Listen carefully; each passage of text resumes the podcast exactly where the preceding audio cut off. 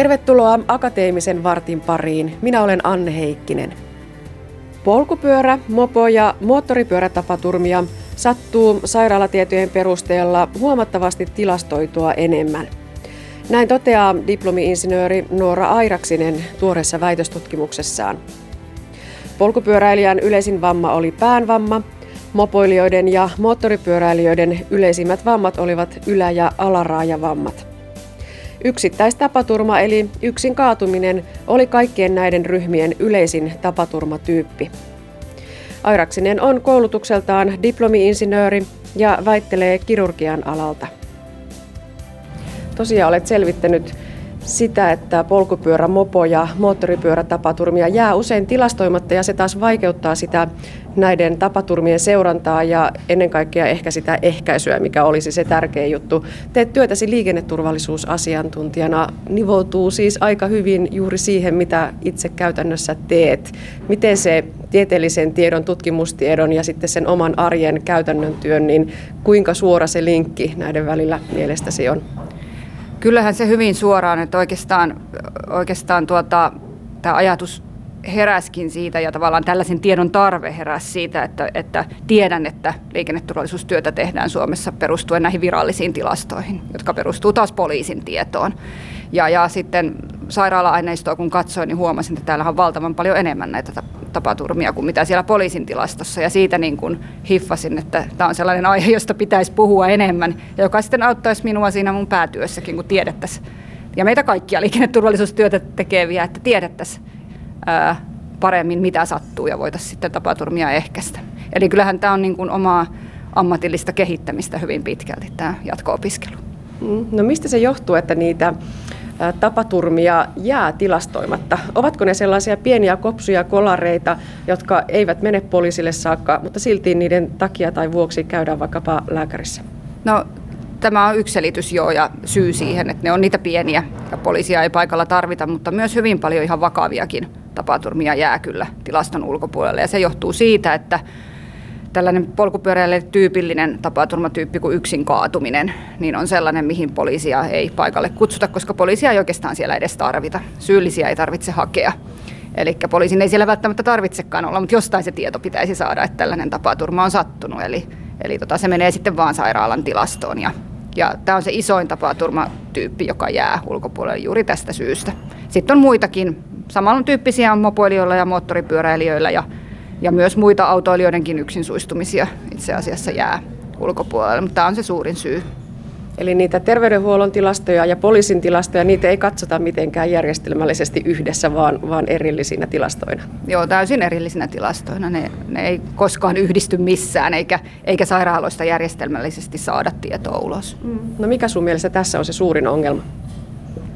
No juuri se, että sitä sairaalatietoa ei saa ulos sieltä, että pitäisi jotenkin kehittää jonkunlainen yhteinen tietokanta, mihin tulisi monesta lähteestä tietoa ja siitä pystyttäisiin muodostamaan se kokonaiskuva ja tiedettäisiin, mitä tapahtuu. Ja se vaatisi sitä monitieteellistä yhteistyötä ja päättäjätasolla yhteistä tahtotilaa.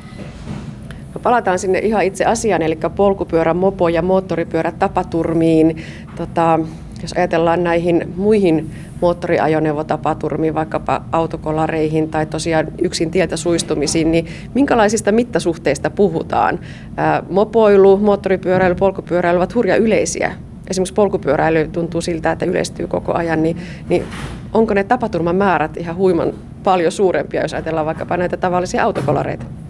No nyt jos tuota, katsotaan sitä virallista tilastoa, niin näiden osuus jää hyvin pieneksi, mutta kuten juuri sanoin, niin ne ei kerro koko totuutta. Sitten kun siihen otetaan, mehän ei tiedetä tätä ihan tarkasti, koska meillä sitä tietoa ei ole, mutta meillä on sitä arvioita ja erilaisia valtakunnallisiakin ö, kertaluontoisia tutkimuksia, niin todellisuudessa polkupyöräilijöiden tapaturmat on noin puolet kaikista liikennetapaturmista, kun siellä virallisessa tilastossa niiden osuus on 10-12 prosenttia. Eli niin paljon, niin väärän kuvan se tavallaan antaa. Eli tota, kyllä niitä sattuu paljon ja 50-50 ajoneuvoliikenteen, autoliikenteen kanssa suurin piirtein. Mm. Tämä on arvio. Nimenomaan ne polkupyörätapaturmat. Joo, se on se suurin, ehdottomasti suurin, suurin ryhmä, jossa tämä tilasto-ongelma on. Mutta toki mopoilijoissakin omassa tutkimuksessa niin puolitoistkertainen määrä taisi olla mopotapaturmia kuin noita pyöräily, öö, mopotapaturmia sairaala-aineistossa kuin virallisessa tilastossa. Kyllä sielläkin on ongelmia.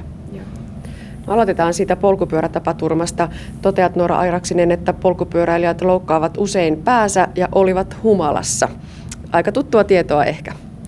Joo, juuri näin. Ja tota, itse asiassa tämä humalassa sattuneiden tapaturmien määrä ei selviä lainkaan siitä virallisesta tilastosta. Eli se on tavallaan semmoinen kyllä uusi asia. Ehkä jokainen sen tietää omasta kokemuksesta tai lähipiiristä, mutta tilastosta se ei selviä. Että se on siinä mielessä niin kuin asia, josta pitäisi myös puhua. Ja johtuen siitä, että ne on niitä yksin kaatumisia pitkälti. Ja yleensä sitten polkupyöräilijä oli tapaturma minkä tyyppinen tahansa, niin satuttaa sen päänsä ja etenkin humalainen polkupyöräilijä.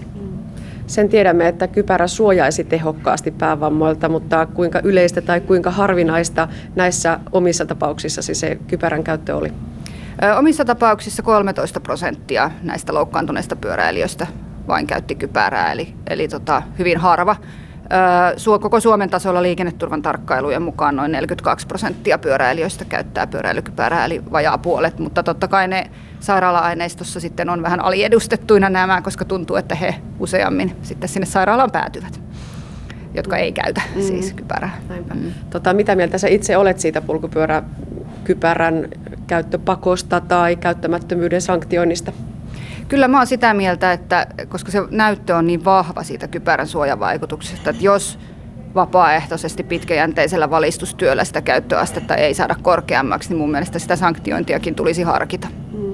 Luuletko, että se näkyisi myöskin näissä, näissä tilastoissa, mitä olet katsonut, että, että ne vakavat päävammat niin, niin tietenkin ehkä vähenisivät? Kyllä, uskon vahvasti ja siitähän on tutkimuksiakin. Eli kypäräpakkoahan on joissakin maissa kokeiltu ja tehty tutkimuksia ja kyllähän se lisää kypärän käyttöä ja vähentää päävammoja.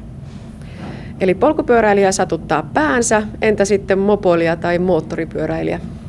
No mopoilijoiden ja moottoripyöräilijöiden yleisin vamma oli raajavamma, joko ala- tai yläraajavamma. Että hehän käyttävät kypärää, sehän on meillä sanktioitukin laissa ja, ja käyttöaste on korkea, niin päävammojen osuus oli selvästi pienempi johtuen varmasti juuri siitä, mutta ne on ne raajat sitten, mihin, mi, mihin sattuu. Mm. Ja toteat täällä myös aineistossa, että aiheutui pitkiä sairaspoissaoloja, eli ihan tällaisia harmittomia kopsuja ne eivät ole. Joo, ei, ne, ne on luokitukseltaan kyllä tämmöistä ihan lääketieteelliseltä luokitukseltaan aika usein kyllä lieviäkin, eli ei se vakavien osuus kovin suuri ole, mutta näistä lievistäkin aiheutuu tosi pitkiä sairaslomia. Et se, oli, se oli ehkä yllätys, että, että vaikka se on tämmöiseltä luokitukseltaan lievä, niin seuraukset on kuitenkin pitkäaikaisia. Et se on puhtaasti, se luokitus perustuu siihen vammatyyppiin, ei seurauksiin. No entä sitten mopoli- ja moottoripyöräilijä, kopsahtaako hän itsekseen vai kollaroiko johonkuhun muuhun tai johonkin muuhun? No yleisin tapaturmatyyppi myös mopoilijoilla ja moottoripyöräilijöillä oli se yksin kaatuminen. Ja sekin viestii siitä, että jos me katsotaan virallisia tilastoja, niin siellä yleisin tyyppi on se törmääminen ajoneuvon kanssa. Eli, eli edelleen näissä, tässäkin ryhmässä niin tämä tämmöinen yksi tapaturmatyyppi kokonaan jää oikeastaan niin kuin huomiotta virallisessa tilastossa. No näin kun sua kuuntelee, niin kuulostaa todellakin siltä, että meillä on jättimäinen ongelma tässä tilastoinnissa. Kuinka yksin Suomi on tässä vai onko tämä samantyyppinen ongelma myös muualla, että ne terveydenhuollon tilastot ja poliisin tilastot eivät oikein kohtaa? Suomi ei ole yksin virallisen tilaston perusta, eli se poliisin tieto, se on hyvin, hyvin tyypillisesti samankaltainen muissakin Euroopan maissa. Eli tämä on ihan yleinen eurooppalainen ilmiö, muut painii aivan saman ongelman kanssa. Jossain maissa, esimerkkinä pakko mainita Ruotsi, niin ongelma on kuitenkin ratkaistu sillä tavalla, että on kehitetty myös terveydenhuollon ja poliisin yhteinen tilastojärjestelmä ja heillä se tilanne on siinä mielessä paljon parempi. Mm. Niin mitä sä Nora Airaksinen ehdotat nyt sitten Suomeenkin tämän väitöksenkin perustella ratkaisuksi? Mä ehdotan, että meilläkin kehitettäisiin tällainen yksi yhteinen tilasto, johon koottaisiin tietoja eri tietojärjestelmistä ja, ja näin saataisiin se kattavampi kuva.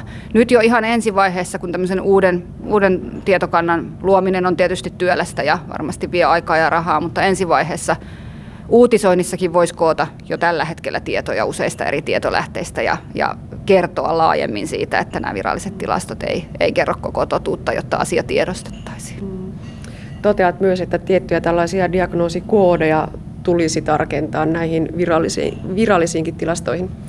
Joo, mun yksi oikeastaan aika erillinen kokonaisuus oli arvioida tämän vakavan vammautumisen määrittämismenetelmää Suomessa. Ja Suomessa vakava vammautuminen siellä virallisessa tilastossa niin määritellään tosiaan diagnoosikoodin perusteella ja, ja semmoisen automaattisen muunnostaulukon perusteella, koska meillä ei ole mahdollista tehdä sitä asiantuntijamäärityksenä, niin arvioin tämän luotettavuutta ja sieltä, sieltä tuota nousi esiin, että niitä meidän diagnoosikoodejakin olisi tosiaan syytä hieman tarkentaa, jotta tämä vakavien loukkaantumisten määräarvio olisi, olisi oikeampi. Siinä on pientä puutetta tällä hetkellä. No mutta jos nämä tota, tilastot vastaisivat paremmin todellisuutta ja, ja saisimme oikeampaa arviota niistä vakavasti loukkaantuneista ja, ja ylipäätään muistakin loukkaantuneista, niin mitä sillä tiedolla voisi tehdä? Miten se voisi siirtää sinne valistus on kauhea sana, mutta, mutta tavallaan tietoisuudeksi siitä, että miten mopoilu, polkupyöräily, moottoripyöräily olisi turvallisempaa? No ensin tosiaan pitäisi tiedostaa ja arvioida, että onko meidän liikenneturvallisuustyö tällä hetkellä oikein painotettua. Eli, eli mun mielestä tämä kertoo siitä, että välttämättä polkupyöräilijöiden, mopoilijoiden ja moottoripyöräilijöiden turvallisuus toimenpiteitä ei painoteta niin paljon kuin pitäisi, koska ne eivät siellä tilastossa näyttele niin suurta osaa. Eli ensin pitäisi tiedostaa se ja sitten miettiä, että, että mitä ne toimenpiteet ovat. Mutta mun mielestä niin kuin liikenneturvallisuustyön suuntaamista täytyisi hieman muuttaa juuri tämän takia. Ja tiedostaa se uusi tapaturmatyyppi siellä, se yksin kaatuminen ja miettiä, että miten niitä voisi ehkäistä. No kenen tekemisiä se pitäisi olla? Kuinka paljon on sellaisia asioita, mihin se mopoilija, polkupyöräilijä, moottoripyöräilijä voi itse vaikuttaa ja kuinka paljon liittyy vaikkapa kevyen liikenteen väylien, ajoväylien, liikennellisten ratkaisujen kehittämiseen? Tuota, tässä sairaala-aineistossa tietysti me ei saatu tietoa niistä syistä, että minkä takia esimerkiksi pyöräilijä on kaatunut. Lähetettiin kyllä kysely potilaille ja kysyttiin taustatietoja, mutta se vastausprosentti ei ollut kauhean kattava. Mutta sen verran tiedetään, että kun pyöräilijä tai mopoilija tai moottoripyöräilijä kaatuu yksin, niin se useimmiten kyllä johtuu siitä omasta arviointivirheestä tai jonkunlaisesta tavallaan vahingosta, ihan inhimillisistäkin tekijöistä. Eli ihan siihen omaan käyttäytymiseen ja turvalliseen ajamiseen tulisi kiinnittää huomiota. Jonkun verran sillä kunnossapidollakin on merkitystä, sekin selvisi jo niistä kyselystä, että kyllä siellä oli tapauksia, jossa vaikka irto sora kevyen liikenteen väylällä oli rullannut pyörän alta ja pyöräilijä oli kaatunut. Eli kunnossapito, niin kuin voi kuvitellakin, niin totta kai vaikuttaa myös. Mutta tässä ehkä ne kaksi suurinta syytä, että se oma käyttäytyminen ja sitten, että se ympäristö olisi kunnossa. No miten tavallaan yhteiskuntakin voi viedä näitä asioita eteenpäin? Otetaan esimerkki vaikkapa mopokorttiuudistuksesta, joka on nyt aivan tuore tapaus. Helpotettiin mopokortin saamista. Mitä mieltä olet liikenneturvallisuusasiantuntijana tästä? No ihan liikenneturvallisuusasiantuntijana oma mielipide tietysti on se, että olen vähän huolestunut tästä asiasta, koska mopoilu puhuttaa todella paljon tuolla kunnissa ja tuota, se on sen tietyn pienen ikäryhmän asia ja ne on aika nuoria ihmisiä, ihmisiä vielä ja koen, että heillä tulisi olla hyvät taidot, kun he sen mopon saa ja, ja itse olen sitä mieltä, että sitä ihan pakollistakin ajo-opetusta siinä tulisi olla. Nythän se poistettiin ja se jää sitten jokaisen omaa harkintaa, että siinä on vaan se teoria opetus, mutta mä pikkusen huolestuneena nyt seuraan sitten, mitä tapahtuu. Mm. Ja myös sitä keskustelua seurataan, mitä tämän polkupyöräkypärän käytön yhteydessä tapahtuu. Sulla oli selvät sävelet siitä, että mitä, mitä sen kanssa pitäisi tehdä. Kyllä vaan, ja mielenkiinnolla tietysti tätä keskustelua on käyty esimerkiksi viimeisen juuri tehdyn tieliikennelain kokonaisuudistuksen yhteydessä käytiin tämä kypärä sanktiointikeskustelu ja keskusteltiin myös siitä, että pitäisikö tämä suositustyyppinen lakikin poistaa kokonaan, koska ei sitä sanktiota ole. Se päätettiin sinne jättää onneksi, koska se on viesti, että, että kuitenkin toivotaan, että suomalaiset käyttää kypärää ja vahvasti kannustetaan siihen. Mutta aika näyttää sitten, onko aika joskus kypsä sille sanktioille vai, vai tuota, käyttääkö ihmiset vapaaehtoisesti kypärää jatkossa enemmän. Mm. Ja varmaan sekin tietoisuus nyt tämänkin väitöksen jälkeen, että suuri yleisö tietää, että miten paljon niitä sattuu myöskin polkupyöräonnettomuuksia mm. ja miten paljon se kypärä olisi pelastanut ihmishenkiä ja säästänyt vakavilta vaurioilta, niin sekin voi ottaa asiaa. Kyllä vaan, ilman muuta, että mitä enemmän tiedetään asioista, niin uskon, että sekin motivoi siihen, siihen että miettii myös sitä omaa, omaa päätä ja turvallisuutta pyöräillessä. No mutta väitöstutkimus nyt on tässä ja valmis. Vieläkö tutkimus jatkuu? Kyllä mulla uusia ajatuksia jo päässä on, että kyllä mä niin kuin mielellään ihan harrastuksenahan olen tätä tehnyt, eli päätyön ohessa.